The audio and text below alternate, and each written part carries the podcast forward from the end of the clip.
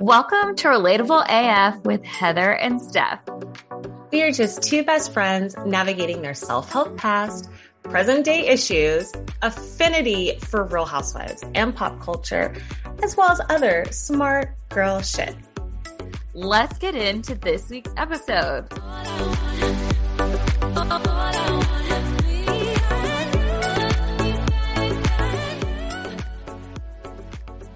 All right. So we want to get started. This week is going to be our part two for our discussion about Rachel Hollis. And we're going to specifically talk about timeline of events in the Hollis's life and business that relates to our experience, probably your experience, and what the rest of the world saw. But before we get jump right into the timeline, we wanted to do a couple things. So first, thank you so much for the support of the podcast. It's really Absolutely. meant a lot to us. Uh, the subreddit Hollis Uncensored has been such a big fan of us and posting in there and commenting about our episodes, and it's just very touching. And that is the community that has supported us through this journey and one I am a big fan of. I know Heather's a big fan of that is really helping each other trying to deconstruct what we all kind of went through. And I also know that recently there's been a new influx of people who, because of the Dave and Heidi stuff that's happened recently, that are now starting their own deconstruction journey in the subreddit. So it's just one of those spaces where, yes, they're snarking, but there's also just a really helpful community of people being very honest and vulnerable about what happened, their experience with the Hollises. So love the subreddit. Wanted to give them a shout out. So, Heather, anything else you want to say? About- yeah, if you guys, uh, subreddit or not, anybody else who's listening, if you guys have liked this podcast, we would really love it if you would leave us a review wherever you do get your podcasts. Um, to that end, we wanted to give a shout out to a review that we got that really, it was really sweet getting these in and um, seeing the impact, for, even from people in my personal life, like reaching out to me. Um, it's just really warmed my heart and it's made it a lot easier to be vulnerable and provide you really good content. So this was uh, left by Robin. Uh, at Robin underscore unbothered on Apple Podcasts. She's been a follower of mine for a while, love her to death. Uh, she said, as I was listening to Heather and Steph chat away, I felt like I was truly part of the conversation. I was literally talking to them as I was listening, lol. I was also feeling like if I opened the Webster dictionary next to the word transparent, I would see a picture of the two of them. Definitely worth the time. I appreciate that so much. Um, we'll be transparent to the extent we can. but um, yes, thank you guys thank you guys for the support. If you want to leave us a review, it would be super helpful. It's my understanding that that's kind of how people find you. It's how you start to like um, get on the new and noteworthy on different podcast apps, and and uh, more people can find the content. Yeah, and I think it's helpful because it tells people kind of what we're about and what their experiences with the podcast. I always like reviews for that reason. It's like, yes, the person wrote really good copy about their podcast, but the reviews are what the people are saying. So we really, right. really appreciate those. It was a really great week. So thank you guys. Um, all right. So we're going to get into this timeline. And before we do, we just want to throw out some content warnings because obviously we're talking about people's lives. So there are things that happen in this timeline that we just want to be sensitive about, and that is um, talking about self harm, um, miscarriage, and racial and social injustice. So there will be some instances where we will touch on those topics. So we just wanted to put that out there in advance in case that is a sensitive topic for you and you need to you know move along and and not listen which we totally respect and that's why we wanted to put that out there so the timeline i created a Google Sheet that is 154 lines of things that I could find publicly about Rachel and Dave and their history. And I want to start kind of at the beginning. So, Dave was born, um, his birthday's coming up. So, I don't know if he's going to listen, but happy birthday, Dave. It's his Dave, his birthday's Valentine's Day. I never knew that. Did they talk about that? Yeah, so his birthday is Valentine's Day, according to the internet, which does not mean it's accurate. Right. but according to the internet, his birthday is February 14th, 1975, and Rachel is January 9th, 1983. So that is a eight year age gap um, for the two of them, which I only think is interesting because when I look at the timeline of their childhood, like Rachel was like in high school when he was in college, like he was working full time by the time Rachel left her town. So it's just like when you think about that, they're different headspaces, but basically Rachel was born. I, oh, I do think it's noteworthy because if you meet when she's 22 and he's 30, that's a much different situation than 19 and 27. Yeah. Yeah. We'll get there. We'll get there. So basically, she's born in um, Lamont, California, which is right outside of Bakersfield, California. And it's very rural, remote. Um, I think she says she lives off Weedpatch Highway. Um, it does seem. It's, for those who aren't familiar, yeah. I'm from California. Yeah, Bakersfield. She, yeah, is, you're the California girl. yeah, Bakersfield. Some, not me, some have noted it as the armpit of California. It's a oh. very, I've actually litigated cases in her area. It is very rural, very politicky. Um, it's very interesting. It's it's if you if you could pick something like southern and put it in California, it would be very close. Yeah. And I don't and mean that in a derogatory way. That's just generally like it's very rural. Yes. And I, uh, finding information about their childhood that wasn't their own story was very difficult. So I will give that context of all we really know is what Rachel has told us, which like in her last podcast, she talks about not always having food sometimes, or I don't know. It's very um, hard to nail her down, but it does seem like she didn't come from money. Her dad was a Pentecostal pastor. Um, and then when she was 14, she has an older brother and two sisters who she doesn't really talk about too much anymore. But when she was 14, and this is the content warning. So if you need to move along, we're going to talk about self harm. 14, she finds her brother, Ryan, um, has committed suicide and she finds the body. So, obviously, very traumatic. It's something she writes about often, she speaks about often because it also changed dramatically changed the her household and how she was living in that household and basically from that point set her sights on getting out. She had to get out of where she was um, and away from her family because of how they were handling everything. Yeah it um, seemed like a very you could imagine her the situation she went through, the situation that her parents went through, situation mm-hmm. that her, everybody had a different experience with such a traumatic event, and so everybody was dealing with very a very traumatic issue mm-hmm. for themselves. And I think Rachel goes on to discuss how her parents weren't necessarily very there for her after that because of what they were going through. Right, right. It's like sounds like no one was really handling it well. And when you're a kid, you're looking for help. So it makes sense.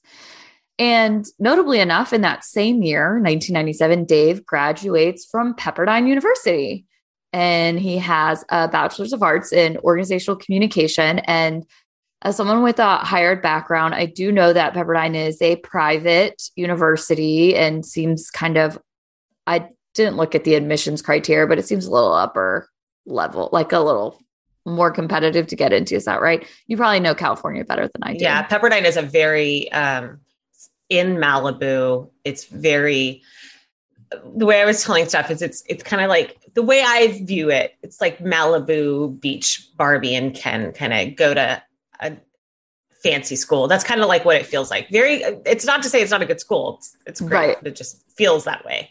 Yeah. So that's I obviously didn't go there. Maybe it's just my resentment speaking. I mean, it does sound nice. I know. It's kind of like when people are resentful about like USC and like, yeah, but USC sounds nice. I don't know. Maybe that's just me. But yeah, I'm like, I, I don't know. I wouldn't mind a private school in LA. if I could afford it, I probably would have wanted to go. So that is, he graduates. He, when he was in college, I think this is interesting. It's all from his LinkedIn, but he was a research corner coordinator at 20th Century in the international television department. Um, so it's like he kind of already had an in in the industry in college, which it, if you know anything about internships in colleges and those connections, they can really help you after you graduate. Right. Um, they can really advance your career. It's um, it's one of those things. As someone who worked in higher ed, it's a privilege of higher education is that network um, that right. can open up because of being in higher education, which um, tran- tangentially, sorry, I am recovering from COVID, so I have brain fog. So if I fumble a little bit, please have some grace. I'm making it, but but tangentially, Rachel goes to LA right out of high school. I think she starts some kind of school in LA. It's really hard to know. There's no information on it, but then leaves school in LA to be an executive assistant at Miramax. So she she also moves to LA to be an actress too, which I think is an important point that I did not know. I didn't know she wanted to be an actress. Makes a lot of sense. Um, I will probably we'll probably do a podcast on this later down the line, but I am learning that a lot of popular popular influencers that you follow that then sell you coaching have theater degrees, like Gabby Bernstein. She has a theater degree.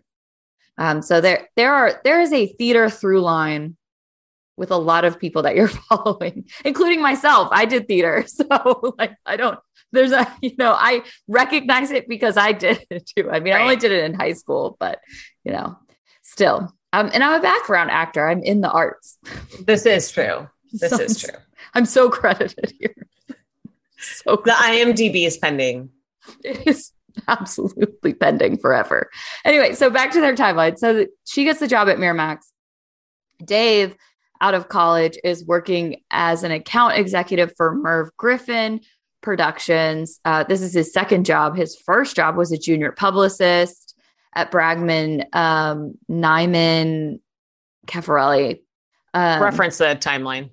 We're not going to be, we're not. Yeah, yeah. I'll, I'll put stuff. this out there. Yeah. It's on his LinkedIn if you want to go look at it, but then he's going to know you looked at it. That's the only thing I don't like about LinkedIn. LinkedIn, yeah it lets you know someone looked at your profile. But so he this is 2000. She is 18, and Dave in 2001 becomes the assistant brand manager for Miramax.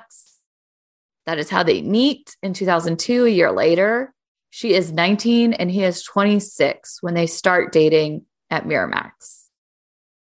So then in that same year, Dave takes a position in Minneapolis as a national sales manager for the home video division of Walt Disney, which sounds so hilarious now because home video doesn't exist. Right.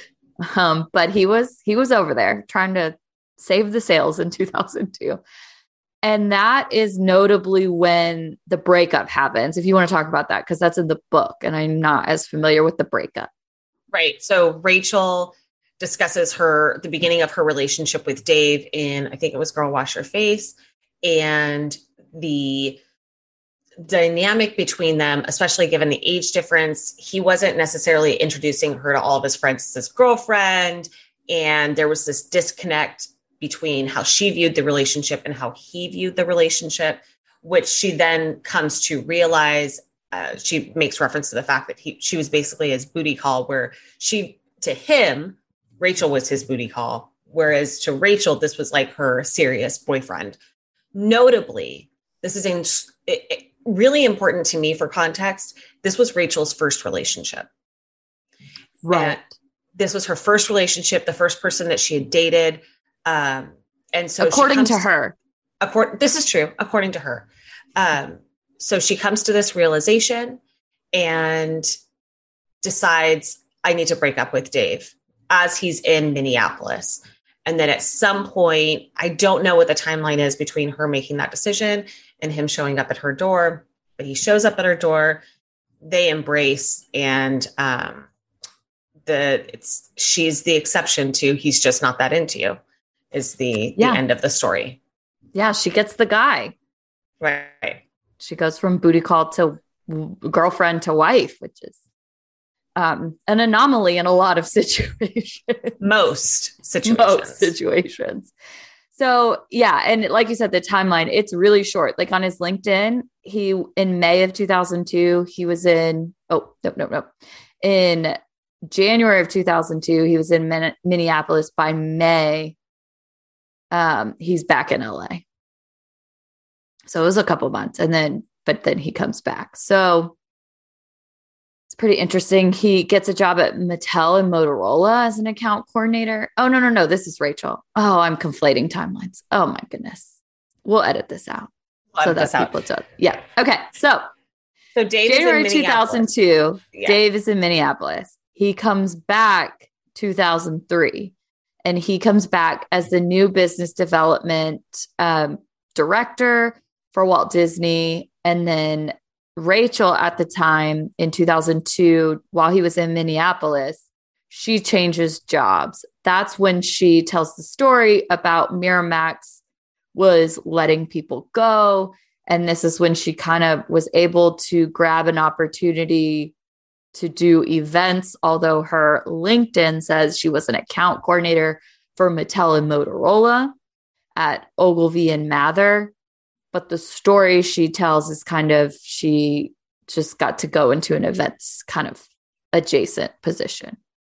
So interesting. And I don't know where on the timeline this lines up, but when my TikTok was going around with Rachel, there was an event planner who commented that I don't know if it was that Rachel had worked for her or if Rachel had just ripped all of her content and put it on her own website. And I, I assume it's probably around this time um, as Rachel's building up her, and that's all allegedly. And I don't, I haven't um, verified that information, but it was a comment that somebody left. Yeah, because if you go to her LinkedIn, there's no mention of her ever working for an event company. Which like this is o- Ogilvy and Matter with Mather, which is advertising. Which is interesting because her first book, Party Girl, was based off of a girl who goes to work at an event planning company.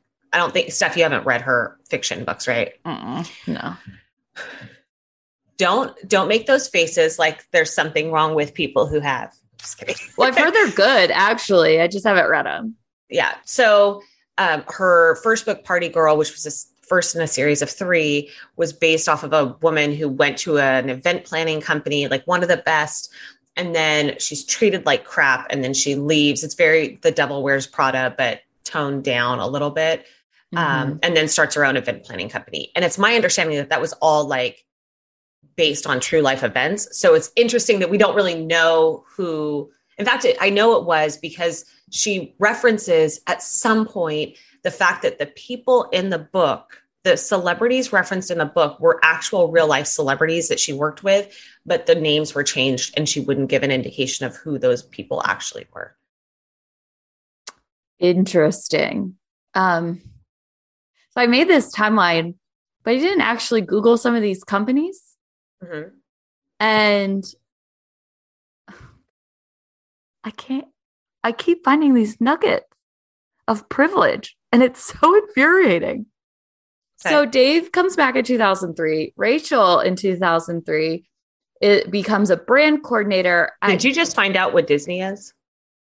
DIC Entertainment. Oh, I no, I just found out that DIC Entertainment is under a Disney wiki because they're part of the Disney family. And that's where Rachel got a job in 2003 when Dave came back to LA and they were back together. Rachel got a better job from her boyfriend at the time. Or at least that's what it looks like. Yeah, from what we know, from what we can piece together. And we didn't say this at the top, but the reason why this timeline is important is because of how much information they leave out in their own stories. That right. is important to know if they are going to sell you advice. Like Rachel's right. going to sell you business advice. But her last job before she started her companies was a job her husband, I don't want to say got her, but probably connected her. For the same company. It's for the same company. Yeah. Like, yeah, like an arm. Yeah. It's DIC and Entertainment we, is an arm of Walt Disney Studios. as we're recording this too, a recent podcast just came out where Rachel admits to the fact that it took her, she's been an entrepreneur for 20 years as of, you know, current events 2022, but that for the first 10 years of her entrepreneurial life, she didn't make money. And so these nuggets are important because it pieces together the fact that she was able, Dave has these good jobs, they're making good money she makes reference in there that she never had to worry about going to Target. She never had to worry if their bills were getting paid. They had enough money to do that. Um, that's important when you're talking about when you're talking to aspiring entrepreneurs or when you're talking to moms who don't have the ability to go to Target and buy whatever they need for their families or have a nanny to come in and help. Um, there's a lot of the, the privilege uh, uh, speaks for itself, but the ability to take um, and I'm coming at this from a mother, as a mother and an entrepreneur, but the ability to take mental load off of you at any particular time gives you an immense head start because you're able to be prepared the next day. And there's a lot of people who don't have the ability to take their mental load off because they don't have enough money, they don't have enough privilege, they don't have enough help, they don't have support systems. Yeah. And that's just like, that's one arm. Sorry, that was it. a tangent. No, the other arm of it that I see is when I was doing freelancing for social media.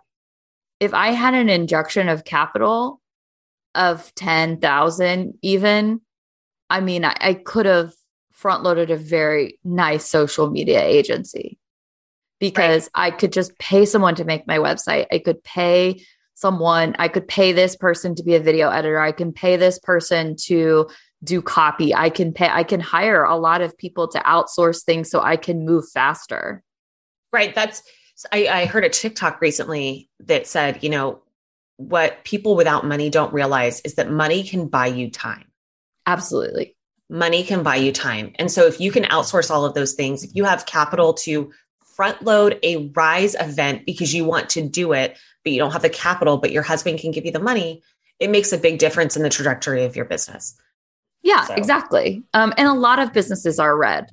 And so, and a lot of them have to close because of that. But if they are given that, if they had the time and they did have the safety net, they might have turned profitable. So she acts like her results are solely because she worked hard, but it's also time and money was on her side. Right. Getting back to the timeline. Uh, so Rachel founded Chic Events. It's spelled chick events, but I will say chic because that's what it's supposed to be in January of 2004 and then gets married in May 29th of 2004. So a couple months later. And to me, it's notable because it's easier to get benefits and support when you're married as an entrepreneur than being, say, the girlfriend, right? Right. And then this, as we know about her business, which I don't have this in the timeline because it was kind of all over the place in terms of sources. And one of the things you're going to notice in the timeline is I made sure to cite my sources, even if it was the subreddit or some other blog or anything of that nature, a YouTube video like Savvy's YouTube videos. Savvy writes books. So it's hard to pin down like when these events actually happened, but her event company during that time was doing major events for major celebrities very quickly. And the only way that happens is her network. But, and I want to give her a little credit because she did work at Miramax, she did work at right. an adverti- advertising agency, and she did work at DIC Entertainment. But I don't see her network that separate from Dave's, especially when he was a publicist he managed Destiny's Child at one point. You know, he was very much not only did he have the network, but as a publicist, he was using the network. So he's very adept at utilizing his network for publicity. That's part of being a publicist. So for her to start an events company and instantly get large clients is very notable. For me, discussing this straddles a very thin line of making sure to credit her because I do not want to credit Dave with something that Rachel has done because I think One, Yes. it's it's misogynistic. Mhm. And two, it lends credibility to her argument that all of the haters that she has are just misogynistic. Yeah. And I, so I don't want to do that. But pretending like Dave did not have some, even if it was just financial backing or financial stability, pretending like she did this all on her own without any support um, is intellectually dishonest. Yes, exactly. And I think that is the point. It's not to say her husband did everything for her because, to her credit, she does work hard. She works so hard, she tends to have health issues. But it's one of those things where you have to recognize that you have access and you have to recognize your network because, say for me, like my husband helps me. Like, I, it's Same. a wonderful, it's a beautiful thing about marriage. It is. But the way she presents is not that she had anything. It was Google search. I just have a high school degree and a Google search. It's like, no, Rachel, you had a lot more than that. Um, so it's just kind of, but I will also say to her credit, every article that you find about Rachel being an event planner talks about how stellar her events were. And if you look at her blog, they do look really nice. And if you think about Rise, Rise was really well done in terms of um, just the visuals, like the the event piece, not so much The, the, content. and Instagrammable the- pieces. Yes, exactly. Like what a celebrity would want an event planner to do, which is make it look absolutely unrealistic for other people. like, and so to her credit, every article talks about how good she was at that. Like she was very good at that job. So that's probably why she got more, more and more and more, because I'm sure they're passing around recommendations. But to have a publicist for a husband, I mean, who has a publicist oh. background and has a network, I mean, I, hey, I, w- I would want that too if I had an event. I mean, I can Like, speak from experience on this. I can speak from experience. My husband is one of the most extroverted, kind, great people I know, and he is constantly drumming up business for me. You were you were in an accident. You got to call Heather. Like it's it's helpful for my business. And and in the same vein, when you've got a person who's in the middle of LA with those kind of connections, it is going to be you're, you're going to have a leg up in getting into the event planning space. Absolutely. Yeah.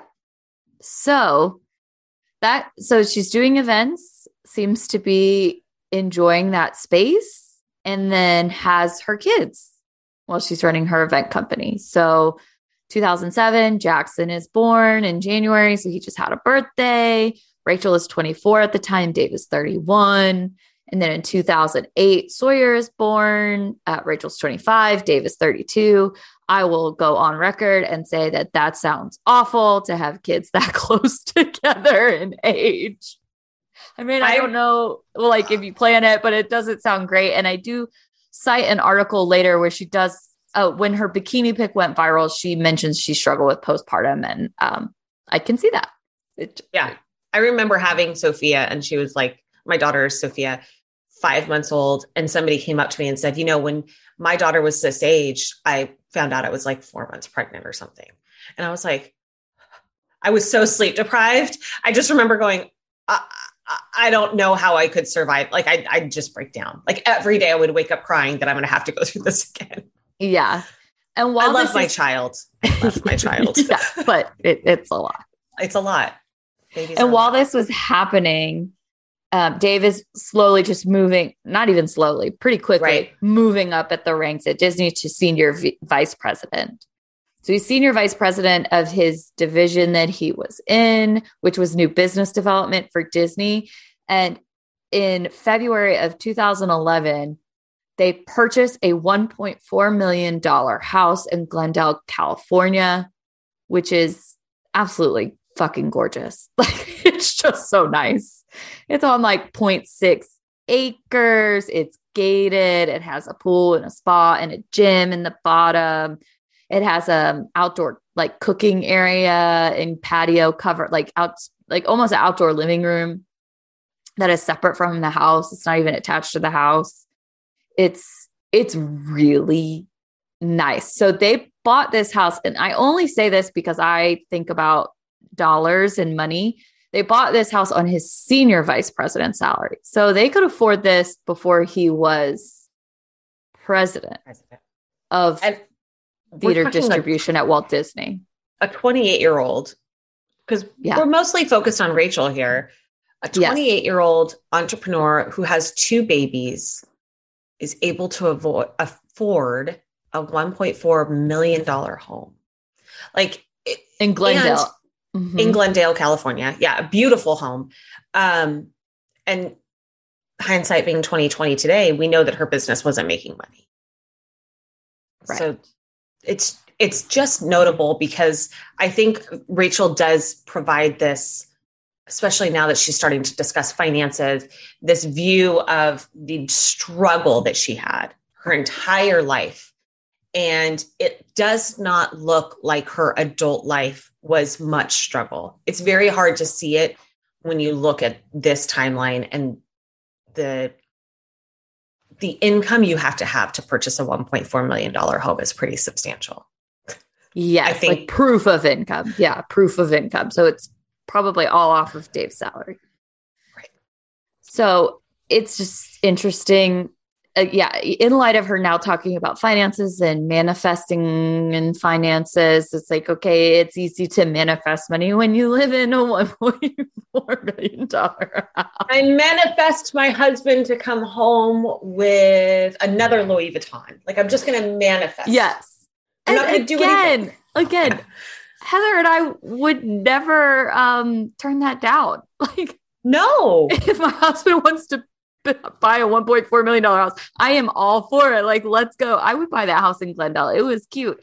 One bathroom was really poorly decorated, but other than that, it was that. pretty. It was wallpaper. It's fine. You can get it down. The but, problem that I have with it, 100%, is my husband. My husband is the breadwinner of our home. He also only has a high school diploma, but same. He, same. he is the breadwinner of our home um, but I'm not going to turn around in five years and say, let me show you how to build a business to multi million dollars because it's not, it wouldn't be fair. It wouldn't yeah. be fair. And that's what it's she's also done essentially. One data point, And I think this is what we're trying to show about how dangerous it is to take advice like that you're actually going to implement in your life in a big way mm-hmm. from someone who is speaking from one data point because her one data point is this. Now, we're not negating her childhood. You know, no. it does seem like her childhood was not wealthy. It was not um, what she obviously wanted or desired. But seems like they does, were living off of a church, a church yes. income. Right, right. And not like a mega church, not because no. people make that comment too, like, well, churches can make money. Yes, no, it seems like it was a very, think rural local kind of church. So it's just interesting to see how I don't like this narrative, but how much Dave like really impacted her situation. It's it takes out the risk. That's what it does for the most part. Yes. Is it takes out the risk. Again, you can fail a lot if you don't depend on the income. Um, if you're if succeeding is not required, failing is fine. Right. There's no well, risk. And, you know, one of the big risks for me about self employment was insurance. a lot of people don't even think about that in America. It's a big issue. It's a it's a big stopgap for a lot of people becoming business owners because it's very expensive to have your own health insurance. And there are months when that's the only income I have is the benefit that I, my company provides to me. Right. It's yeah. So again, those are just some of those things just to add perspective to the risk conversation. And especially for we do have some listeners who are not in the States, which made me very happy when I saw in the demographics. So just some context, that's one of the impacts of us not having, and we're not going to get into a political discussion, but we don't have any kind of universal health care. So right. insurance is a key part of employment for a lot of Americans. So all right. And then shortly after, so they buy the house in February. A couple months later, Dave becomes president of worldwide theatrical distribution and Walt Disney Studios, which he has arguably said was the easiest job because they had just gotten Marvel and everyone wanted the Marvel movies. And that comment always makes me cringe because it's just so like a privileged white man to say his job is easy. Well, and to his credit, his job was selling movies to theaters. Yeah. Theaters, in order to operate, have to have movies to premiere. Right. And if all Dave is doing is, and he makes it, I wish I could find where he says this. If I can, I'll link it in our Google Doc. But there was a, a moment where he's like, Yeah, and some of my, you know, sometimes we would go back and try to get more money for a movie after we realized how much better it was going to do than we anticipated. So, like, his job was negotiating, renegotiating contracts that were already negotiated. Like, and a lot of, I have personal thoughts on that as an attorney, but that's that aside. that aside. That aside. Yeah. So he gets the big job, and you know Rachel's still doing her events. I couldn't find when she really starts the blog. Um, it's around this time because yeah, so she she's just kind of momming it hard and then doing her events. Ford is born in 2012. She's now 29 and Dave is 35. And then right after, I'm guessing right after Ford is born, it's all in the same year. Ford is born in July. She mentioned mentions a boob job. So I imagine that happened in the fall because she would need some space between delivery and yeah. So she has her boob job. She writes a post about it. Um, she gets a lot of interesting comments about it but that's just society in itself of we just have a hard time. Well, and I think at the time her circle was pretty Christian. And so the thought of a boob job was, you know, what are you doing? That's the body God gave you and you're superficial, which right. I think is why she talked about it. So Rachel writes about her eight year anniversary. And so at this time in 2012, it seems like she really started shifting into blogging and writing. She's a contributor for Huffington Post at this time, and she's writing some very interesting articles that I found, like how she doesn't like the term girl boss because why would we qualify ourselves with the word girl? Like Dave doesn't do that in his big job. And then she also writes at um, her eight year anniversary, she writes what she's learned. And so I want Heather to do a YouTube video reacting to this at some point. So hopefully we will. But so she's writing for Huffington Post. She's writing content. She's putting herself out there as this like entertainer, hostess who's a celebrity event planner. That's kind of how she pitches herself in the online writing space. To that accord, in 2013, Chic Events turns into Chic Media. This is also, also the same month Hollis Co Media is founded. A month later, Rachel is featured on Disney Channel in a clip about doing a Jake and the Neverland pirate party. I throw that in there just to show the parallel universes. Like you do have some advantages, right, of your husband's network, which is okay, but you don't talk about it. Right. And this is also 2013 is also when they start the adoption process and she starts writing her book because her book, her first fiction book, Party Girl, is released in 2014.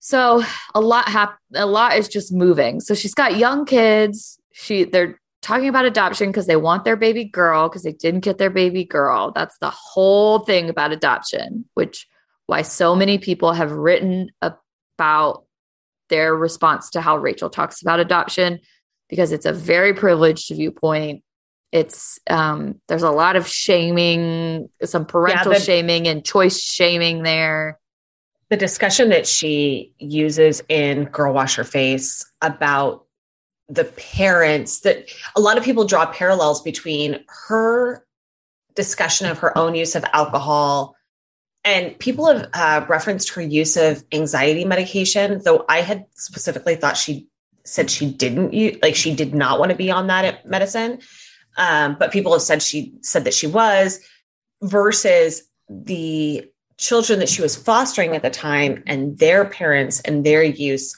of alcohol or whatever else, uh, whatever other uh, uh, drugs or medications that they were on. It's it, it it's the white savior privilege, um like othering the foster children's parents. But like for me i'm going through this and it's okay. For them it's not. Right. Right. People have called and that very problematic. Yeah and it there are a Rightfully lot of problematic so. pieces to it. And i just thought it was interesting because there's a couple of things doing this timeline reading her blog about the adoption process i noticed. One they wanted to do international. They had supposedly you know a daughter picked out in another country which um as someone who was a member of southern baptist church and was very in evangelical circles when i was younger between kind of 15 to 21 you know Compassion International is a big organization that is adjacent. And it's a lot of like adopt a kid in another nation and help them every, like you pay so much a month to help them have food and access to education. There is a big focus on helping people internationally and not nationally that always kind of was weird. And so I'm not necessarily surprised by their decision to start with international first because it's very common in those smaller evangelical circles. I think it's it, the what I can draw a parallel to here is Jen Hatmaker because Jen Hatmaker had effectuated an adoption internationally and they had gone on a trip together. Um, and I don't know if we included this in the timeline or not, but the, and by we, I mean Steph, because she put all of this together. But um, that's where Rachel got the idea for Girl Wash Your Face is Jen Hatmaker on a trip when they were in Ethiopia. Jen Hatmaker gave her the name of the book. So um she she she was using Jen Hatmaker as this like uh guiding post. Right. Right. Guiding light. Okay, I'm going to try to speed this up here. Because, like I said, this is 150 points. But basically, she's writing her fiction books at this time. This is 2014. They're deep in the adoption process, which sounds wildly stressful. Mm-hmm. This is also when she shares the 3% story. So I think we have like parallel things happening in the Hollis world.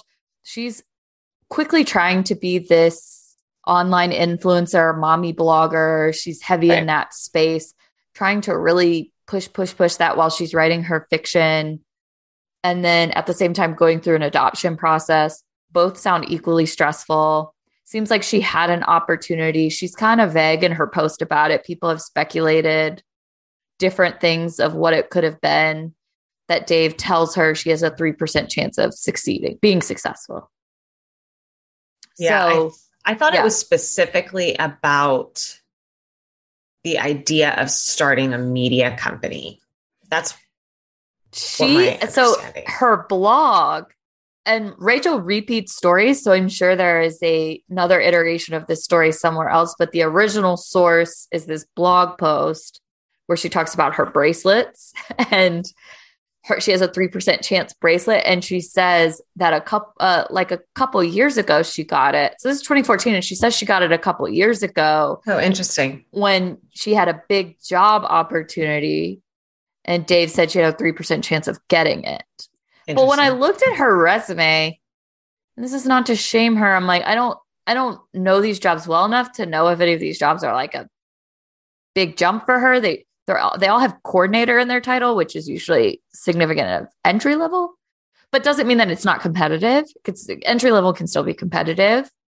So I didn't know if it was the DIC job, maybe, and he would know because it was part of Disney. So she writes it as if it was a big job opportunity, but even sometimes in business, you're up for opportunities. And so it could have been that, like pitching her book or starting the media right. company. Like you could still phrase it as a job opportunity, but it's like a job opportunity within your company. Um, so it's really not nailed down in the blog post, but I'm sure she repeats the story because they repeat all of their stuff all of the time. And then she keeps writing books. So she does another fiction book. This is the funniest thing to me that she is named on Inc.'s 30 under 30 in 2015, but she is 33. oh, interesting. Because it's like on her LinkedIn.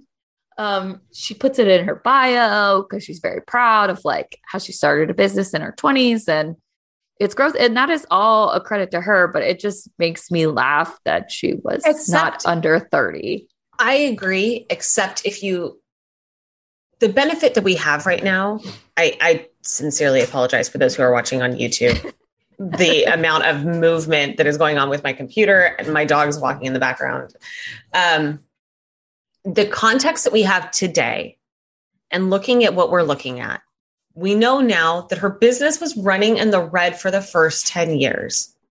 Right. So it was so the story you, she pitched.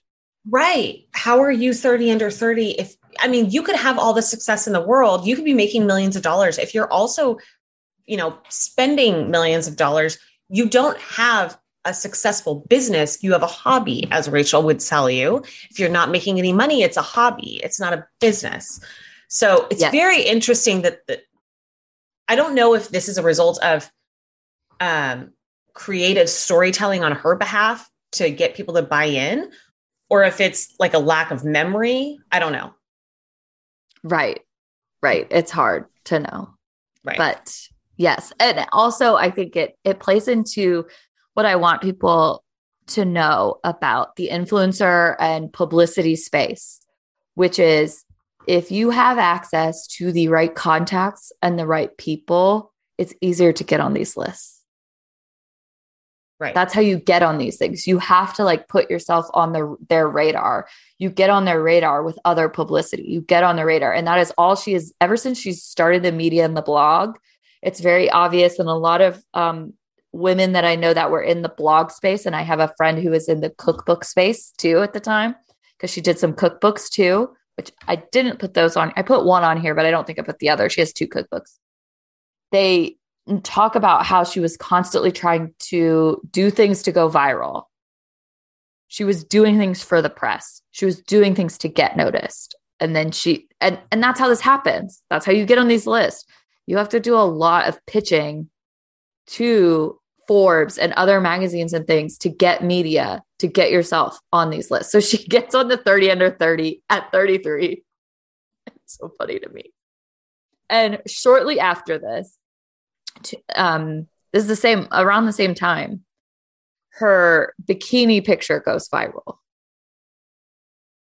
And so it's on Good Morning America. It's being shared. I mean, it goes super viral. It's like true definition of viral. We kind of overuse that word now, but back in the day, this was like true viral. It was everywhere. And so she was primed for the opportunity because she went viral. And instead of, you probably noticed this on TikTok, but some people go viral and you click their profile and they have two videos, they have no bio.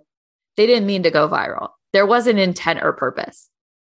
But Rachel had went viral and then you went to her website and she had a blog and she had writings and she had relatable content and she built like that helped her business. And so I always think that's fascinating to look at in when people go viral is like, is this person going truly viral, just like had nothing going on and then went viral, or did they build to that? And Rachel definitely built to that.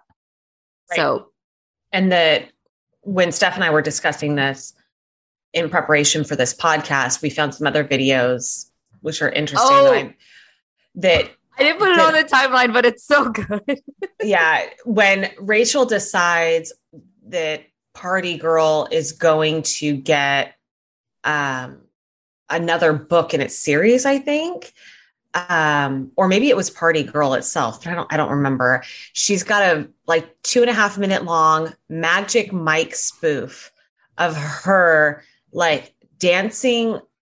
I think the intent was sexily, but I don't think that's necessarily how it's it's very cringy, but it's it the regardless of the content of it, it it maybe makes it look where this bikini photo and also this Magic Mike um, spoof, it looks like her intent was to go viral. Like she knew what yeah. she was doing. And she's also credit where credit's due. She's good at marketing. That is where her, um, in my opinion, her true uh, uh, talent lies is in marketing. So yeah. not PR. Yeah. Not PR. Not PR. Marketing. Marketing.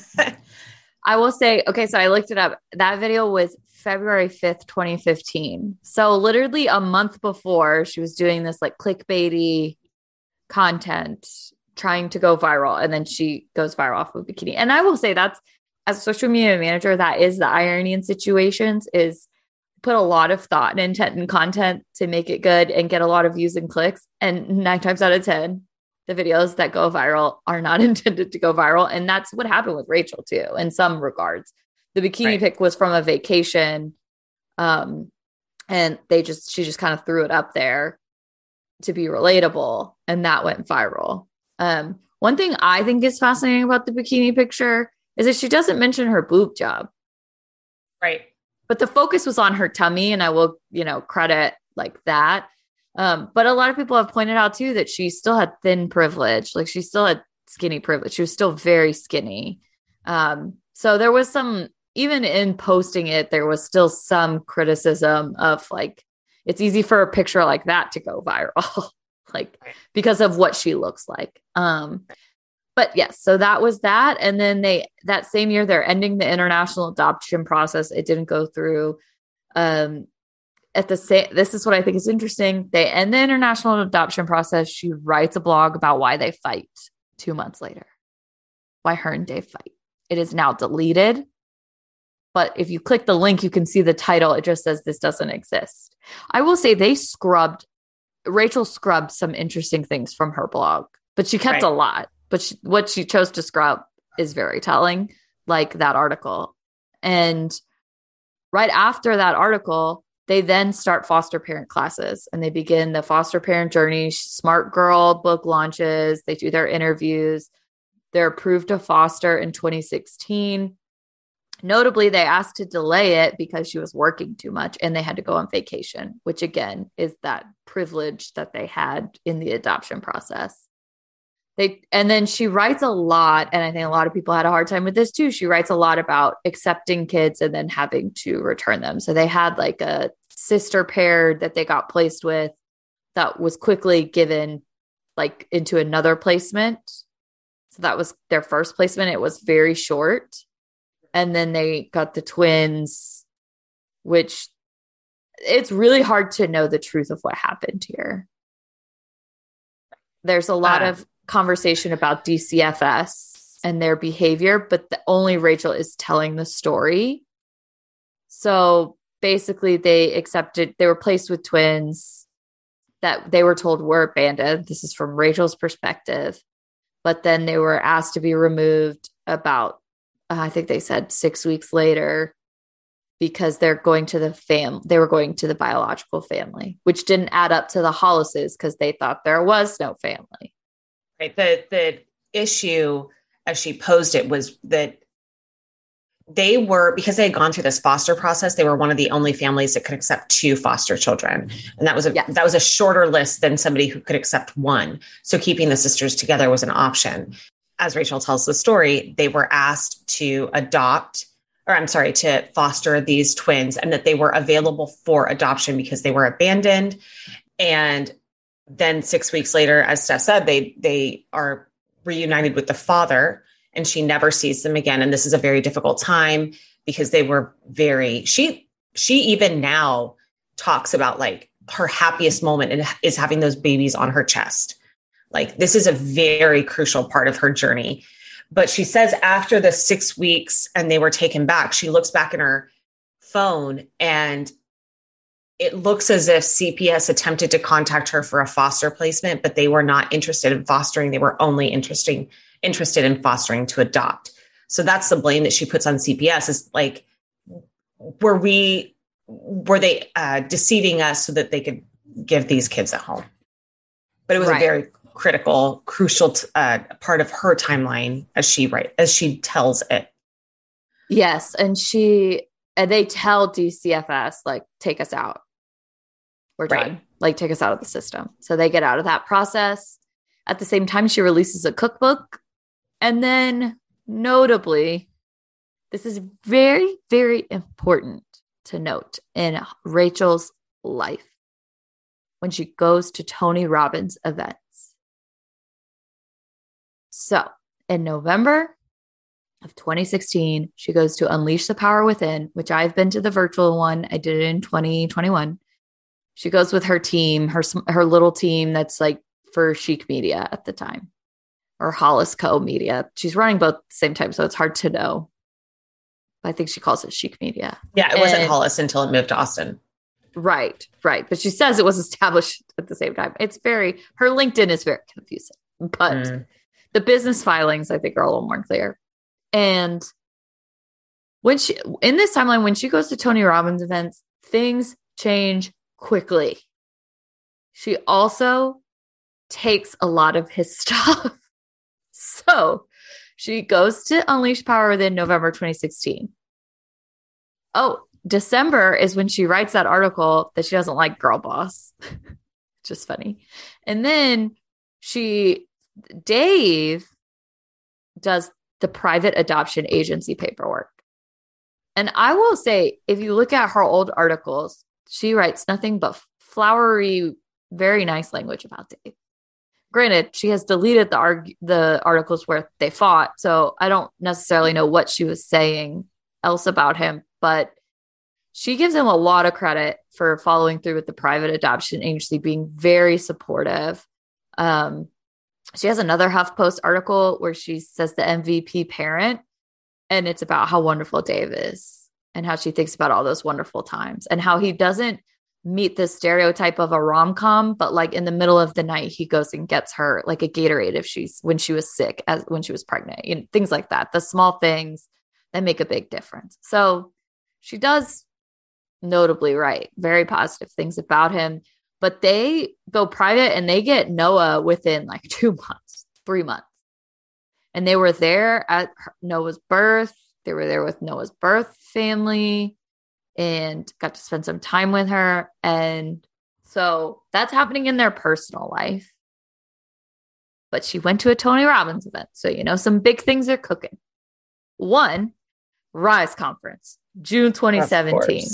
First Rise Conference In Austin. in Austin. And as someone who's been to both, her conference looks a is set up a lot like Tony Robbins.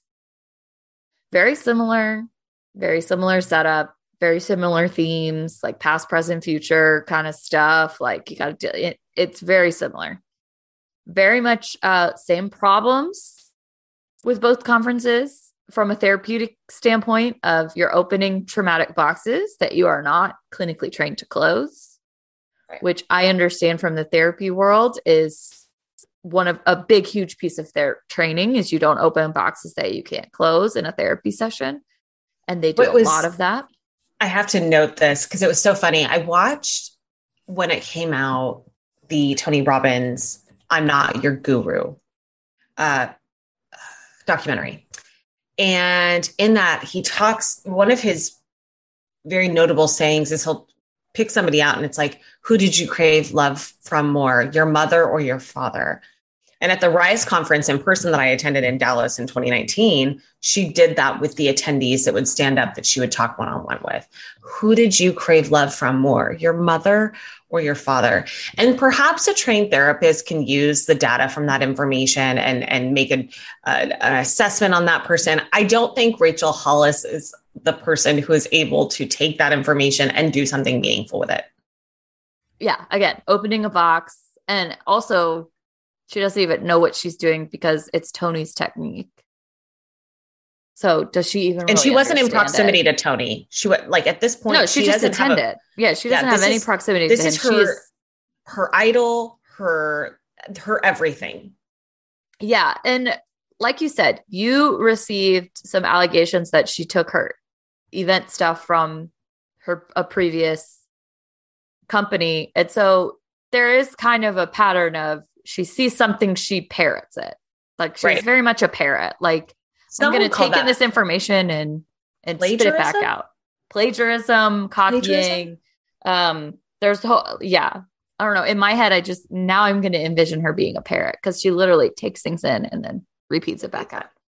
It's like not really a lot of originality going on. And of course, so she does the Rise conference, but she has to start a podcast too. So she starts the podcast. That's when Dea start. Like it all, it's all starts around the same time. This is when Chic Media officially ends. Um,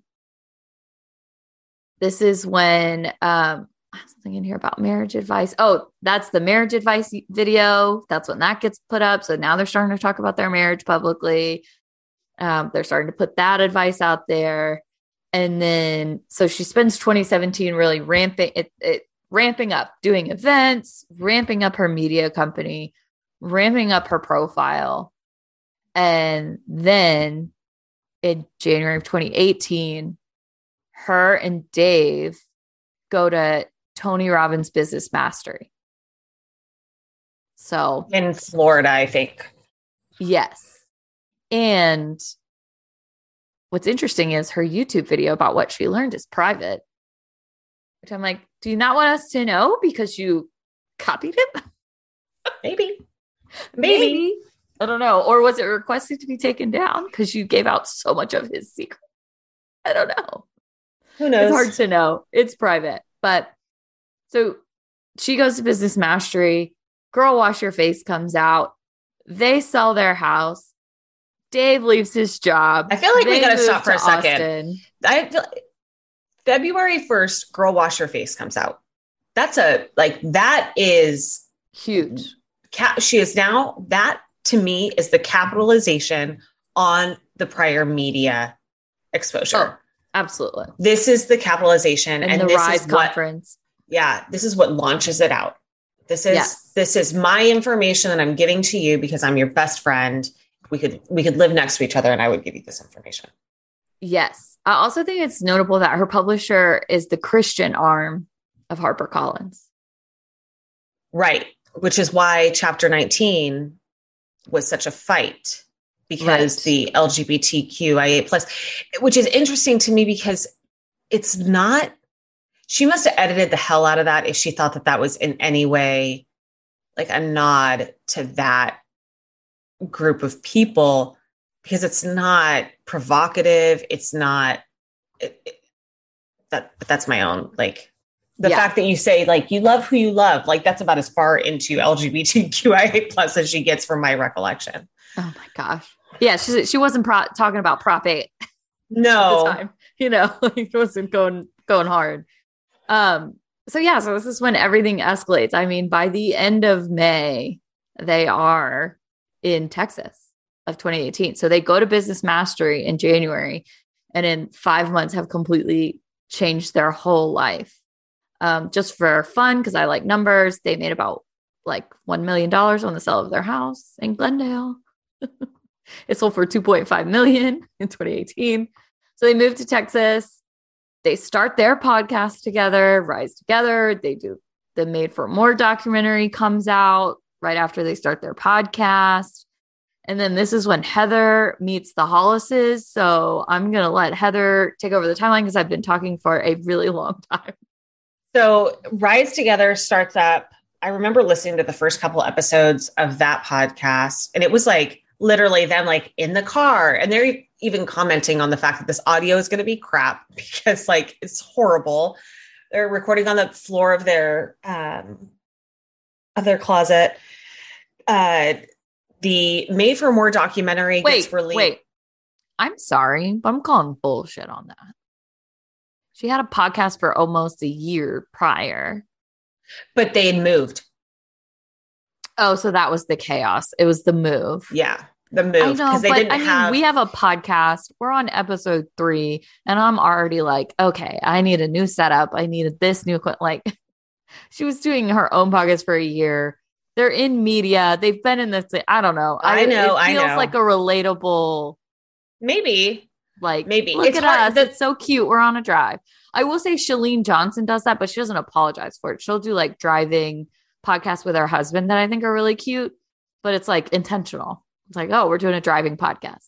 The thing, from what I remember, they purchased a an old church with cash. They referenced Dave Ramsey and so that Dave Ramsey would be so proud because they purchased this old church building with cash, and that's where the Hollis company was going to live. And so, so they were you can tell like five months they go to business mastery and now they're moving to Texas. And so this is a very rapid timeline. So, and the problem that Steph is pointing out is that Rachel has lost um, credibility in a lot of what she said because of how she has acted. So it is very difficult to look back and go, if all I have to base this off of is your words, do I believe you? So fair enough. Um, the Made for More documentary was released in August of 2018. I remember purchasing it and watching it. Actually, I think it was on, it was free on Amazon if you were an Amazon Prime member. I remember watching it and uh, it was it was interesting that people would pay to watch it. It was sold by the Hollises as this like, if you can't make it to Rise, just watch Made for More documentary. It's like Rachel Hollis presents Made for More, I think is what it was called but it was really just a really long pitch for you to go to the rise conference it wasn't like here's the information it was like this is like a really long vlog of what it looks like to go to rise. Yes. And so it was, it was drumming up um like i i think probably looking back that's part of the reason why i wanted to go because it was like i can't get the experience by watching this documentary. Um then the uh the bane of my existence, the September 2018 Rise Together event in Austin, which was limited to 200. The tickets were $1,800. I still remember watching their live stream from that conference, and they they were very heavy um, uh, emotionally when they were discussing this event and like on break for it. I remember watching those videos and then after the fact, they discussed that this event was extremely hard for them to put on because of the emotional toll. A lot of the men in the room did not want to be there. Um, there were people that were, you know, pending divorce. There were people that were trying to get pregnant. There, there was a very big variety of people there. And of course, neither of the Hollises, to my knowledge, take any accountability for the fact that part of the reason it was probably so hard is because neither of them are actually credentialed or qualified to speak on marriage. It's not, it doesn't have to do with the emotions of the people that are coming in the room or the situations that they're in. It has to do with the fact that you're speaking again, as Steph has coined, from a data of uh, data point of one. Like you, the only thing that you have to base this on is your last 15 years of being together, not even married. Um, I'm going on 14 years married. I can talk to Steph about our marriages and compare notes. My husband and I do not have the ability to get up on stage and coach people through their marriage issues because a lot of them we haven't dealt with. I haven't tried to foster kids, I haven't gone through miscarriage.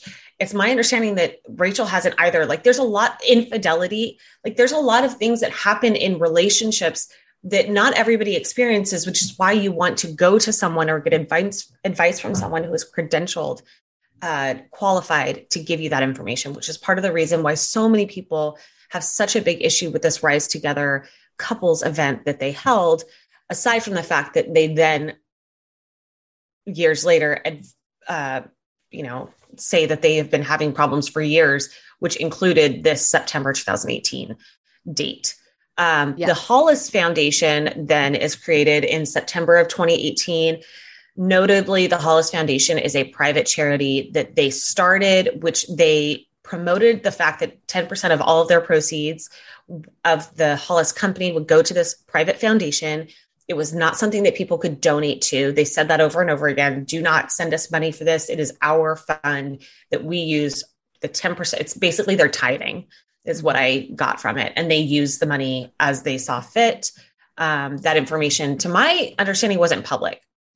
Um, so then you've got a, a, November entry for the criticism of "Girl, Wash Your Face" from BuzzFeed. Yes. Yeah, so they it was basically talking about how bad her advice was in the book and how bad you know, like a lot of the people that we see even in our in the community and Reddit and on TikTok and in the YouTube comments, like people who sniffed her out right away and now they're like coming back just to see how things are going. So I put that in there to say, like, you know, as we talked about in our first episode, it was there. Like the information was there that of how like there were people who were calling her out and were calling out her behaviors. You know, obviously Heather and I weren't aware of it, but it was happening as early as her first book. Um, I don't know so. that I would have listened to it if I was aware of it, to be super honest. Right. I think I was indoctrinated at that point. Notably, too, if I say that word again, I'll probably I need to stop. Notably, too, um, there was a YouTube video that I caught a couple years ago of a Christian woman who had placed the book in her cart at Target to like go to the checkout. And God told her to take this book out of her cart, that it was not in keeping with her religion. And the Christian community was extremely upset about yeah. the contents, like the the the more fundamentalist Christian community. So yes. she had of her of her loose use of scripture. Right. And religion and Christian and religion itself. Yeah. Yeah. So religion. she had criticism from both ends of the spectrum. Yes. And then right um, after in January, like there's a pretty thorough piece that picked up some steam about how she was constantly putting her name on her Instagram quotes that were plagiarism. So as 2019 comes to a close, I think it's it's notable. It's worth taking a look at the fact that 2018 remember her first book girl wash your face gets published in february it doesn't make the new york times bestseller list until i want to say like may um, it, it takes a while to get steam behind it but once it does it is everywhere and as you roll through 2018 you see this ramp up, ramp up of Rachel Hollis's social. She's gaining a lot of publicity. People, that's again, that's how I fell into all of this. It's like it's getting shared, it's getting circulated. So she starts to gain a lot of momentum, and so does Dave. And again, continuing on, they started when they went to Texas doing the morning show every 30 minutes in every morning, Monday through Friday at like 6 a.m. Pacific Standard Time, um, which fit in great with the fact that she promoted the last 90 days getting up an hour earlier every day. So everybody had time to watch the morning show because you got up earlier. Um, and of course, the morning morning show was just um, just another data. Uh, what did you call it? Touch point. Touch point. That, she, that in the used, in the parasocial. Mm-hmm, that she used to to get people into the the the funnel. Mm-hmm. Um, so in March of 2019, Girl Stop Apologizing is released, and the buildup for that book was really intense because Girl Wash Your Face, the momentum was dying down, and people needed another hit. Like I hate to compare this so heavily to like drugs and and and the like that uh, euphoric feeling, but the problem with motivation generally is motivation does not last. It is right. momentary. Um, I like to say momentum is better than motivation because momentum keeps you consistent. Um, mo- motivation, you need to keep getting keep getting the hits. And so when girls wash her face, I'm sorry, when girls stop apologizing came out, it was her audience's further like, oh, I got another, I got another bit of it. Um, and that did well. That almost immediately, if not immediately, hit the New York Times bestseller list. Um, she was also approached by QVC to do a clothing line. I think there was a couple seasons of it. I, it was an interesting pairing. I don't think people saw this coming. Rachel is not known for her aesthetic or her clothing. In fact, no. she's pretty vocal about the fact that her clothing, like her choices in clothing are very off from the general person's clothing choices. Yeah. Um, so it, it was an odd pairing. I bought a shirt. It wasn't, I, I really didn't care for it. Um, the, I, I only bought the one thing that I would thought I would like, and I didn't even, and it was plain. but it didn't work for me. Um, but maybe it, it worked for other people. Um, moving forward, the Hollises in 2019, it was their 15 year vow renewal. And what was what they established in their marriage is that every five years they would do a vow renewal ceremony. And the first one I think was in front of friends and family in LA.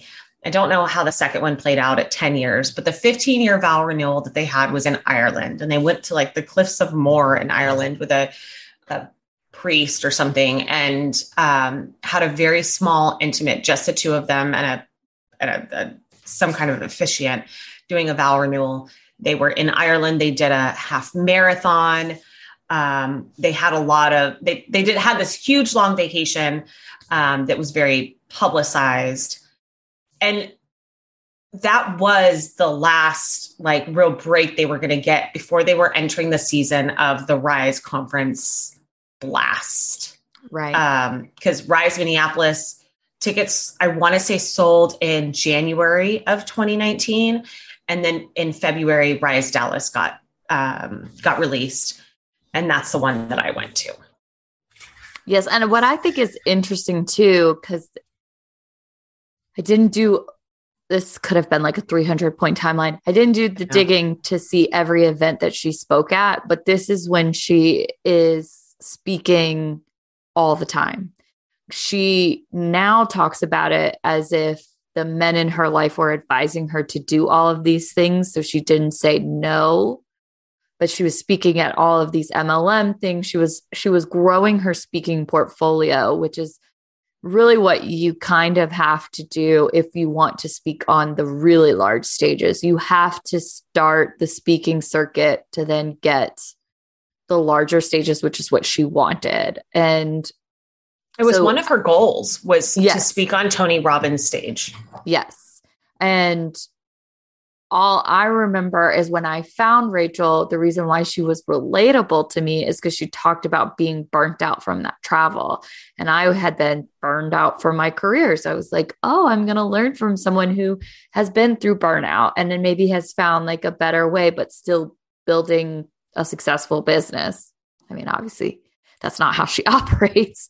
But I remember that story being so relatable. Like, I remember her talking about how she was on the road almost every couple days and how she was missing things with her kids and missing this, but it was going to be worth it. It was going to be worth it. It was going to be worth it. So that's what's right. happening during this time. Right. And then the, uh, she gets her dream. She gets her dream. Uh, in August and October of 2019, she flies up to Canada and speaks on Tony Robbins' stage. Now, what's so funny to me is after the fact, there is a podcast recording of her shading Tony Robbins, in my opinion. It, it, she talks about how she finally met this person and she spoke on this person's stage and it was somebody that she looked up to for a long time and he wouldn't even acknowledge her presence and she goes to dave and says if i ever act like this to somebody like i want you to tell me i can't believe how rude this person was. Like it was like she found out like all the mythical creatures of our childhood aren't there. Like this hey, is Hey, guess what, Rachel? We have a community of people that are deconstructing. If you would like to, yeah, join. if you'd like to join, download the podcast, leave us a review. Um, if you too have been harmed by a self help guru, so it's just, I mean, this isn't like Neverland isn't real. I don't know, like it's not. It it everything comes crashing down. So it was that was very very interesting. And then Steph also notes that in October of 2019 Heidi notices Dave Hollis on social media. He comments and reached out to read a copy of Dave Hollis's book that was coming out at that time, Get Out of Your Own Way, for a book endorsement. She's and, got a lot of speaking gigs, lots of this. I remember her saying it was like she spent more, way more time away than home. And so you and think Dave's that led to reaching out? Dave reaching out to Heidi? I didn't say that. Okay. I just said that, that Rachel's out of town. That Rachel's out of town and he's asking, and I guess I don't know Heidi, so I didn't know she had any kind of notoriety or street cred. I didn't know about the show. I didn't um at this stage in my life i was pretty sure that any show that was trying to do drastic makeovers was pretty disgusting. So yeah. i had pretty much checked out of all of that.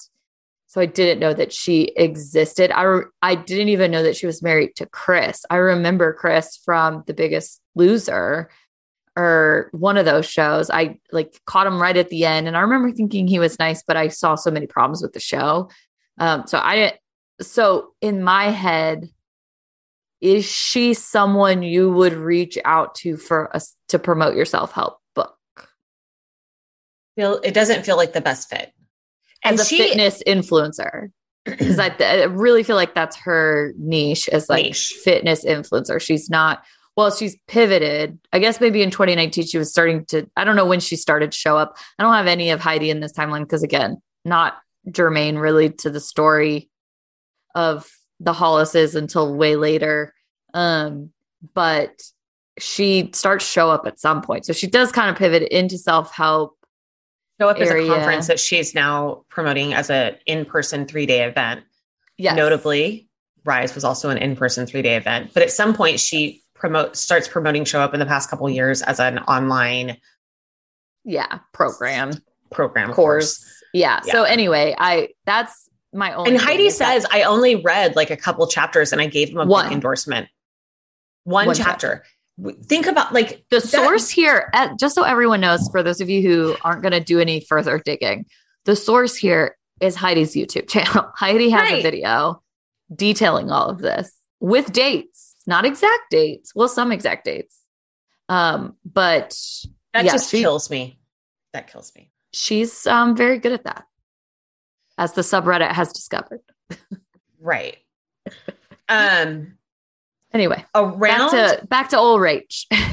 around this time is when Rise Business starts getting discussed mm-hmm. and promoted because they were teasing out also they teased out the fact that they while they weren't going to do another marriage conference they were intending on doing either a workbook or a course or something that couples could do and use because they know that the marriage conference was so great, but they didn't have the energy to put it on again, but they know that the content was good. So they were teasing this out that they were going to do something, but no one, like that never came to fruition. Thank God. But they did say something else is coming. And then that's when Rise Business gets um, the, the headliners for Rise Business were very big in the space. I mean, you've got um, uh, Ed Mylett, Brendon Burchard, um, the, Marie Forleo, Marie Forleo on the ad. Yeah, um, Amy Porterfield.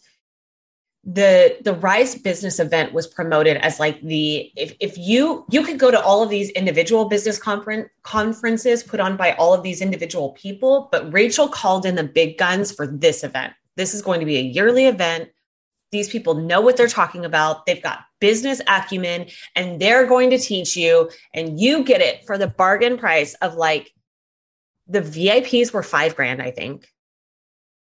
And the tickets that I bought, I want to say were like $1,200 a piece. Hey, hey, Rachel, someone else does that. His name's Tony Robbins. That's one appeal that I have about Business Mastery of Tony Robbins is that he brings in like, you know, Sara Blakely, like, I mean, Shemaine Spanx, like, come on, right. you know, like he brings in really, really big names. and then it's funny that she uses the same copy, the same description, like the same same playbook. It's like he pissed me off, so I'm going to show him I can do a business conference. But at that I point, he just like him. Pissed, but at that yeah, point, he, he hadn't pissed her off yet. Not when she started promoting it. Oh, okay. Yeah, got it. But but she did hold back all the names until later times. And it looked yeah. like in some instances she traded event for event. Like she had already determined that she wasn't going to speak on anybody else's stage. Right. Oh, that was right, one right, of the things that she determined. The only other stage she's going to speak on is Tony Robbins, and then it becomes Oprah. but that she wasn't going to go do these conferences anymore, these MLMs. But at Rise Business in Charleston, she does si- decide that like I, I'll go. I'm going to go speak at Amy Porterfield's event in San Diego, but she's going to come speak to mine. So I think that their costs were probably lower on the the speakers because she was doing that trade, but the Hmm. tickets were outrageous. I ended up gifting my tickets for this event to somebody. So I didn't sell them. I gifted them. Um to I want to say it was like a nonprofit. Um and or no, no, no, Sorry, it was- nonprofit. I hope I hope it was good for you. I think I hope you got some good hope- things from it. Yeah. Um, I think it was two separate women who were attending. Um, Okay. and I said, the only thing I really want is the book, like just so that I can get the book of materials. I never opened it. What is so 3% chance is created around the same time in November, um, which is what now houses the podcast, the podcasts. Um, and then Queen Bee Ray LLC. I'm not sure what is housed under that LLC. Nothing. They just at the, it, at that time. I so when you look at business filings, they during November. She decide- really wants to be Beyonce. well. What's funny is they they basically create these LLCs to brand their lives. So she has Queen B Ray LLC, and then at the end of the month they do DH for Life LLC. So I don't know what, and they're doing 3% chance. So I don't know what they're setting up for. My only thought, my other thought is, and this is not ethical, but is are these personal LLCs for, you know, some form of use? Hello, St- this is my dog Stitch. He has joined the podcast. If you're on YouTube, you can see him. Um, he said, We're talking about queen bees and I win. I win. Um, um, but yeah, I just thought it was very fascinating what their intended use was for those. They're very personally branded. it it is worth mentioning that at Rise Dallas, she Rachel makes uh, again that's the one that I attended. Rachel starts discussing the fact that she's writing a screenplay that's like dance moms style movie, and she casts one of the people in the audience and says you're going to be in the movie. Um, and that, yeah. So I don't know. Maybe some of these LLCs are for that. Yeah. Um, It's very it I didn't do enough digging to see like if I could find what category they were registered under. you know, I have to pick Yeah. your code or what your codes for registering and things like that. Um what's interesting is in Texas, if you want business filings from the Secretary of State, you have to pay. hmm So I I didn't pay. Okay, I didn't pay. that's I should. It's very fascinating. But So yeah, that all happened around Rise Business too. But it's also Dave has his book coming out and they know he's preparing to be an author. So is that a brand for him as an author? Is that a brand for her writing a screenplay?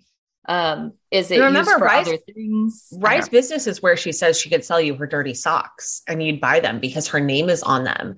So maybe this is like, maybe they were going to combine the dirty socks of 2019 with the American flag socks of 2021 and create a DH for life Queen B Ray uh, sock line. sock line.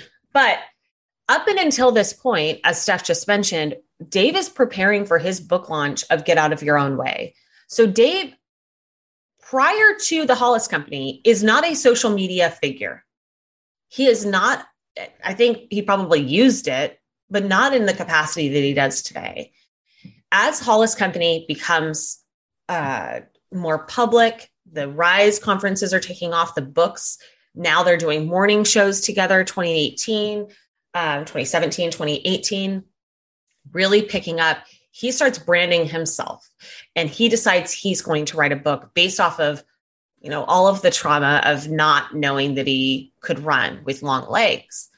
And it's a tough it was a tough life. And I, I we joke about that because he's like the hardest thing you know i was told i couldn't run. And then he finds out he can run and it's just like women who are breastfeeding and trying to you know go back to work after like postpartum depression are like man i man you know thank god i had this white man to explain life to me um But I think that's he- very indicative of Dave, though. Like he doesn't think very deep.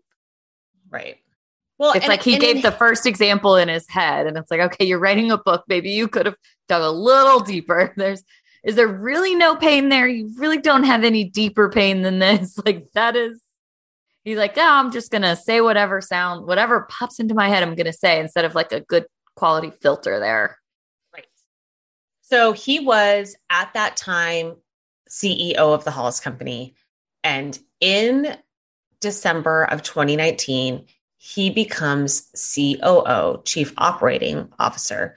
And Ray resumes, Ray is what he calls Rachel Hollis, resumes the position of CEO that she requested, that he requested she resign from when he came on to the Hollis Company, something we didn't talk about when they created the Hollis Company and he left Disney. He told her, if I come, you need to give me the CEO position.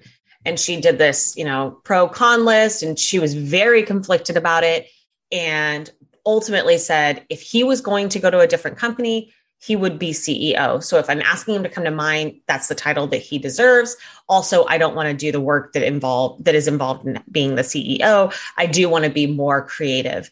So it, they end up it ends up working out for them until it doesn't, until they can use it where it doesn't.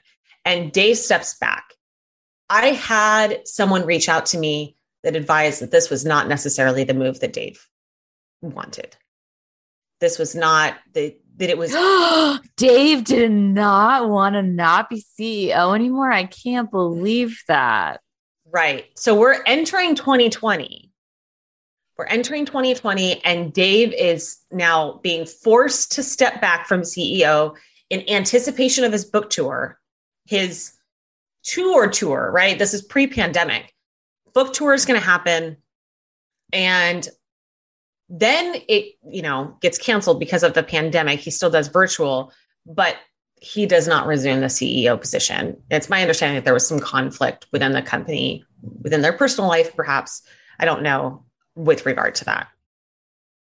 But Fort uh, Rise Fort Myers and Rise Toronto happened early 2020, pre pandemic.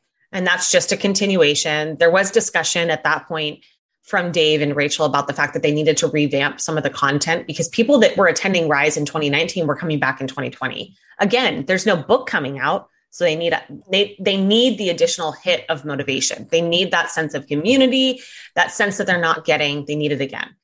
Um, so really, really big event. Rachel is asked to speak on Oprah's stage. Oprah's having the 2020 Vision Tour.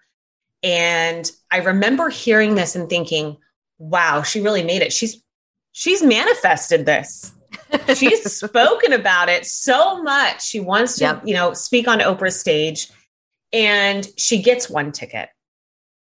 And Dave assumes he's going to be the ticket to come. Yep. And there's a very public discussion and story about how she told him, What do you mean you think you're going to come? I have a uh, gay black best friend that would be much better served enjoying this experience than you would. Like, of course, I'm going to take her. Which the tone of the conversation was not something that I would think is um, appropriate. Uh, it, it felt Right. like if I were, if my husband were to come to me and say, You've got this amazing opportunity. I cannot wait to join with you to watch you do this. I would be like, Oh, you are as excited as me. I wouldn't say, like, you think you're going to come to my like amazing opportunity and witness the great things that I just accomplished?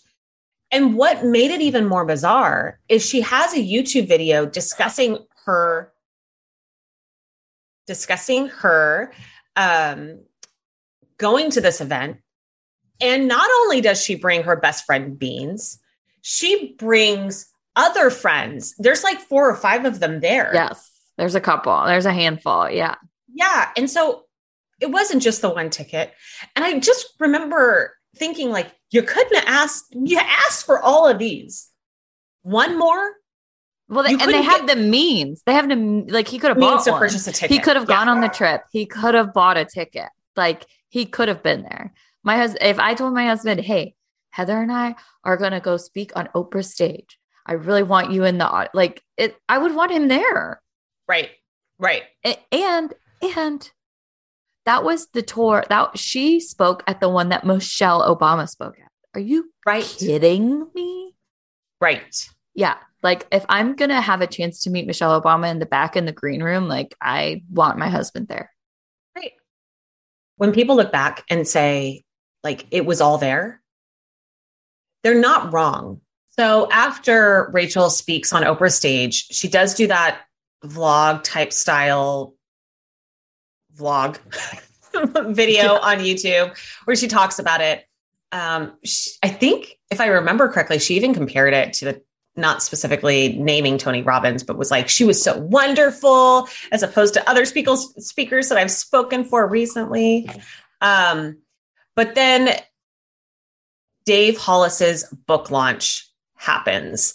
Um, that occurs on March 10th of 2020 is when his book launch, his his book is is published and goes out into the world with Yes. Heidi's testimonial after reading the one chapter.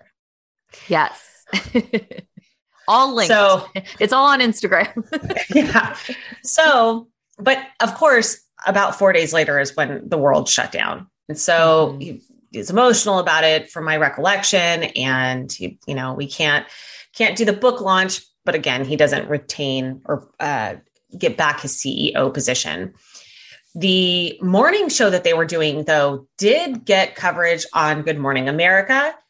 And they decided to do, I think it was in connection with their decision to do the next 90 days Mhm. which the last 90 days is a Rachel Hollis favorite, where from October 1 to the end of the year, you do these five things that she says are going to lead to your a better life to enter the new year.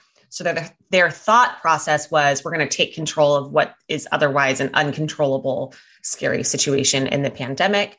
And they start the next 90 days challenge. Um, what's mind blowing to me is again, hindsight being 2020 through this entire time, they are continuing to release Rise Together podcasts. Yep. And it is like, thou doth protest too much. It is, we're amazing. It's the best we've ever been. I can't believe how great it is. It's so hard, but it's so good. They were having, um, I don't know if you remember this, but they were like having happy birthday, singing happy birthday to the pandemic Oh every yeah. week, Yeah. making cakes for it with the kids. They were documenting the process. Um, it was like if you took, if you were to make a book for the first six weeks of the pandemic, when we all thought it was like two weeks, four, four, four weeks, two months, like we're going to get out of this soon. It's not going Mhm. to last for another two years, three years, whatever. Um, it, it was as if you took like a took that six weeks and made a children's book about it. It was like mom and dad have done the best they could. They're even stronger than they were. The families come together. We have movie night. We do. It's like so far out of what actually occurred in my house. It Oh Tim yeah. and I are Tim and I are, you know, yelling at each other. I'm trying to school Sophia. I open up a business. I mean, it's like the the farthest thing from what was reality in probably everybody's homes. I think the only thing that was relatable to me was um she was drinking a lot. Is that when she got the rocks tequila? yes, that's the tequila. And my husband and I had just like learned um that Costco tequila was really good and Costco has like really good margaritas. So we found ourselves like having margaritas every night at the beginning of the pandemic. And finally I was like, no, we're hitting this kind of hard. Like, I think we're just coping. Like, but that was the one thing I remember. Like, oh, Rachel's. I mean, she's hitting that tequila every night too. Yeah, yeah. Like, Seems she's, happy. it's very relatable. We- a lot of people turn to some various coping mechanisms. Mechanisms. Yeah. Yeah. Numbing mechanisms. and Um, it was a nice. uh It was hard when at first because there was no delineation in your day.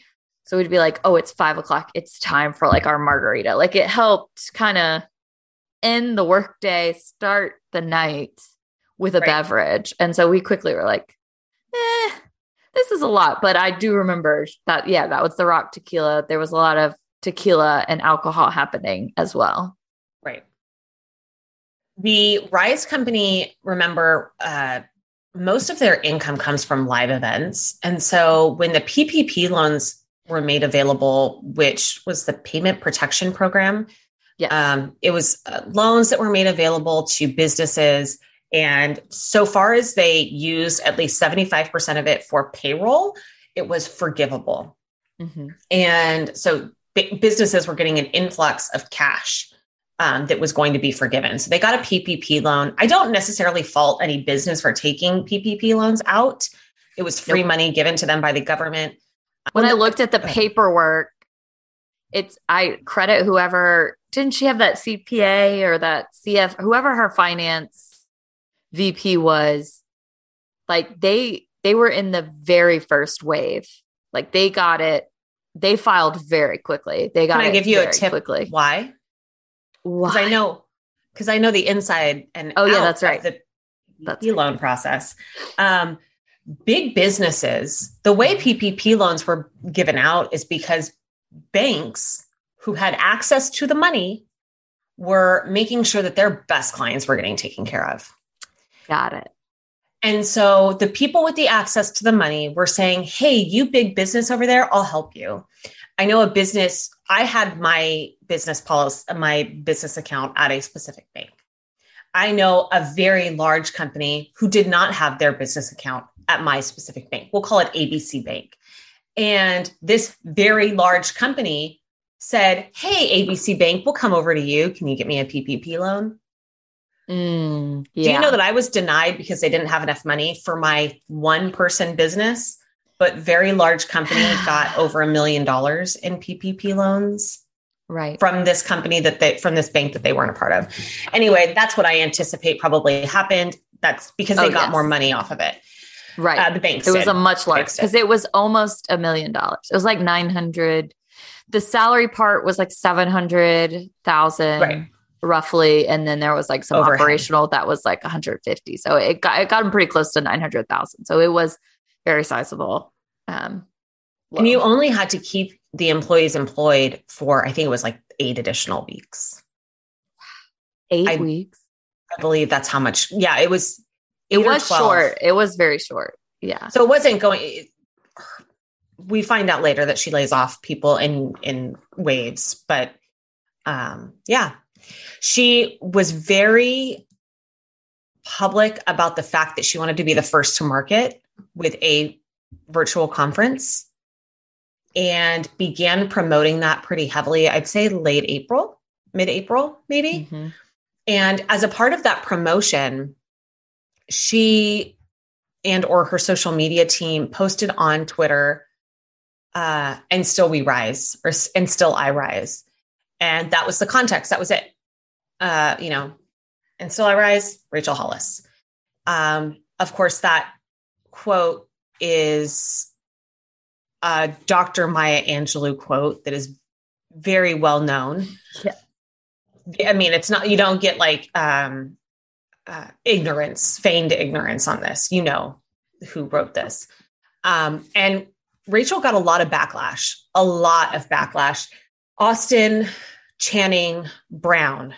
Um, I always get Channing Tatum. Austin, Austin Channing Brown two different uh, author, yeah, um, engaged with that tweet and gave all of the reasons why this was really problematic and wrong.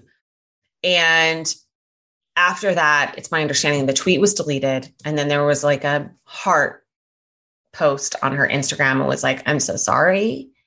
Of course, I should have credited Dr. Maya Angelou um, you know, my social media team, which becomes a through line in the the balance of the time that we're going to talk about. But you know, my social media team, you know, messed up, and of course, I'm a leader, so I have to take responsibility. But it was them, and after that, someone was let go. But that led up to Rise virtual conference, which happened on May 2nd, which Steph and I both attended. oh, I didn't Um, know you attended. I did. I, I attended. My husband attended. I think I was even dumb enough to Don't oh, say it like worse. that. Don't say it like that. Okay, that's fair. I was naive enough yes. to purchase two tickets, I think.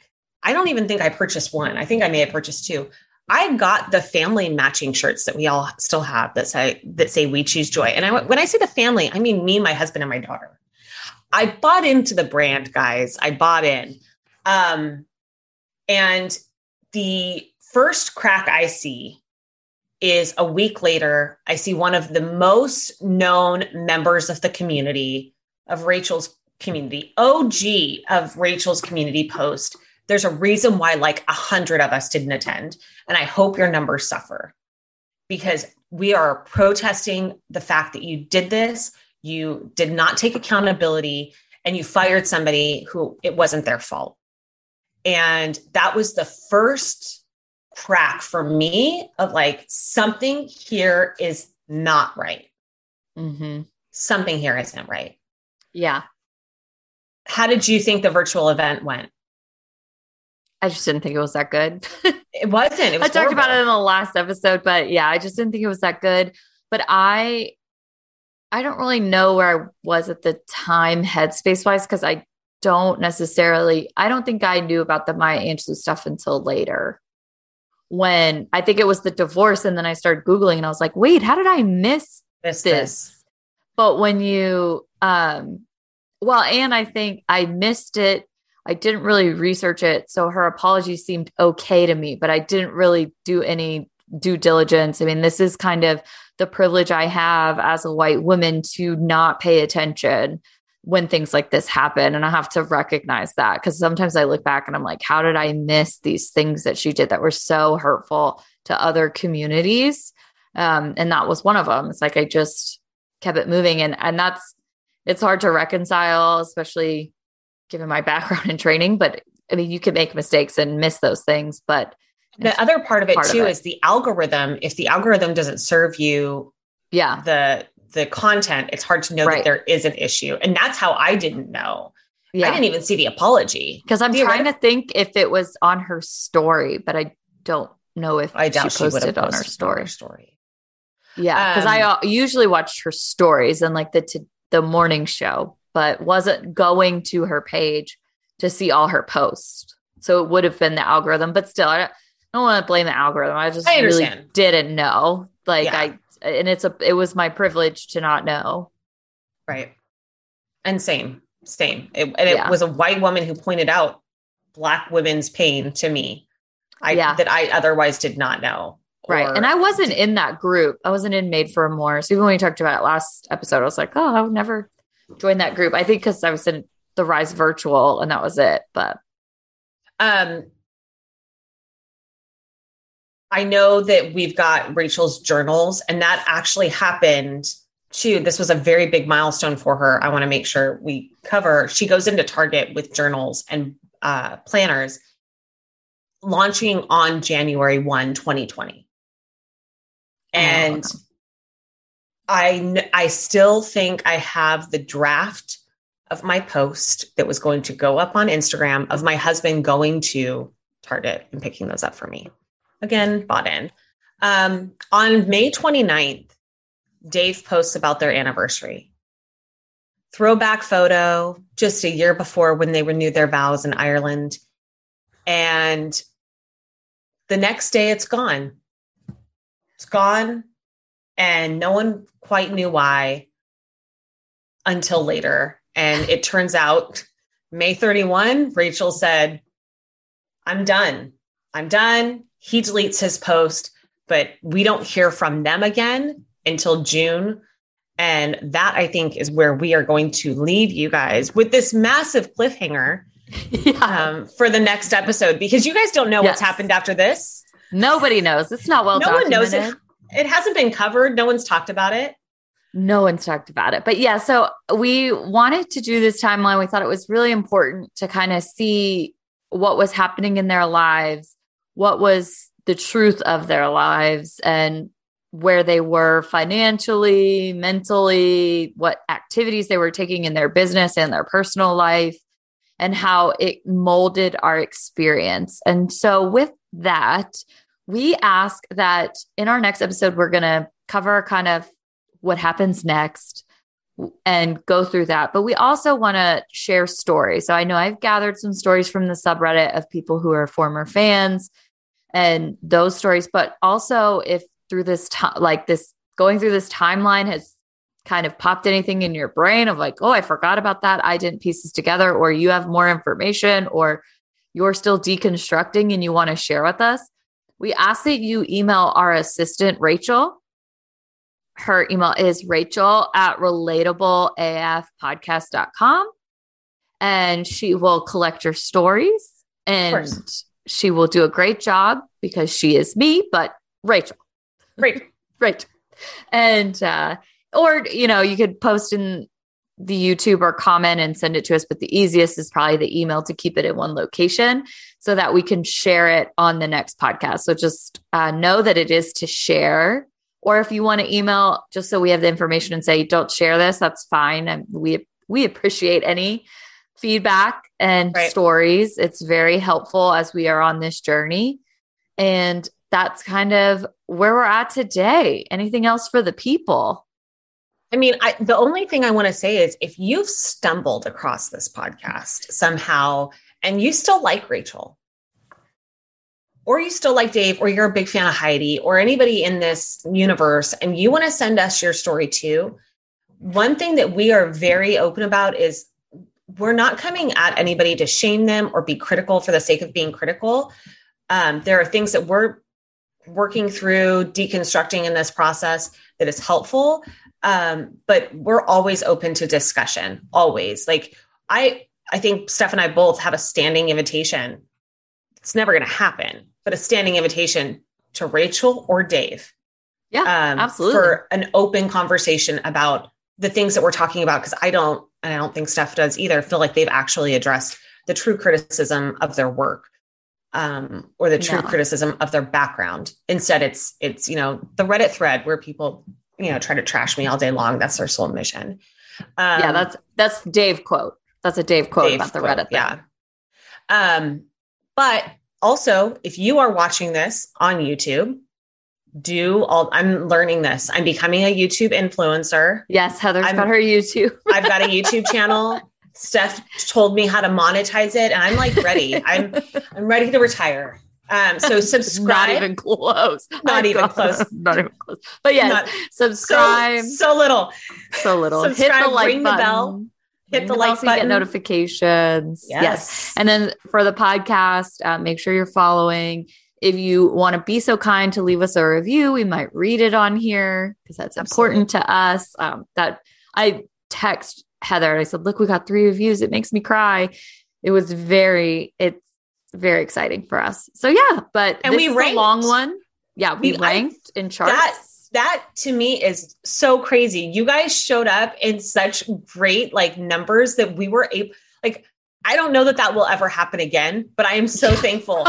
we were it was it was number 249.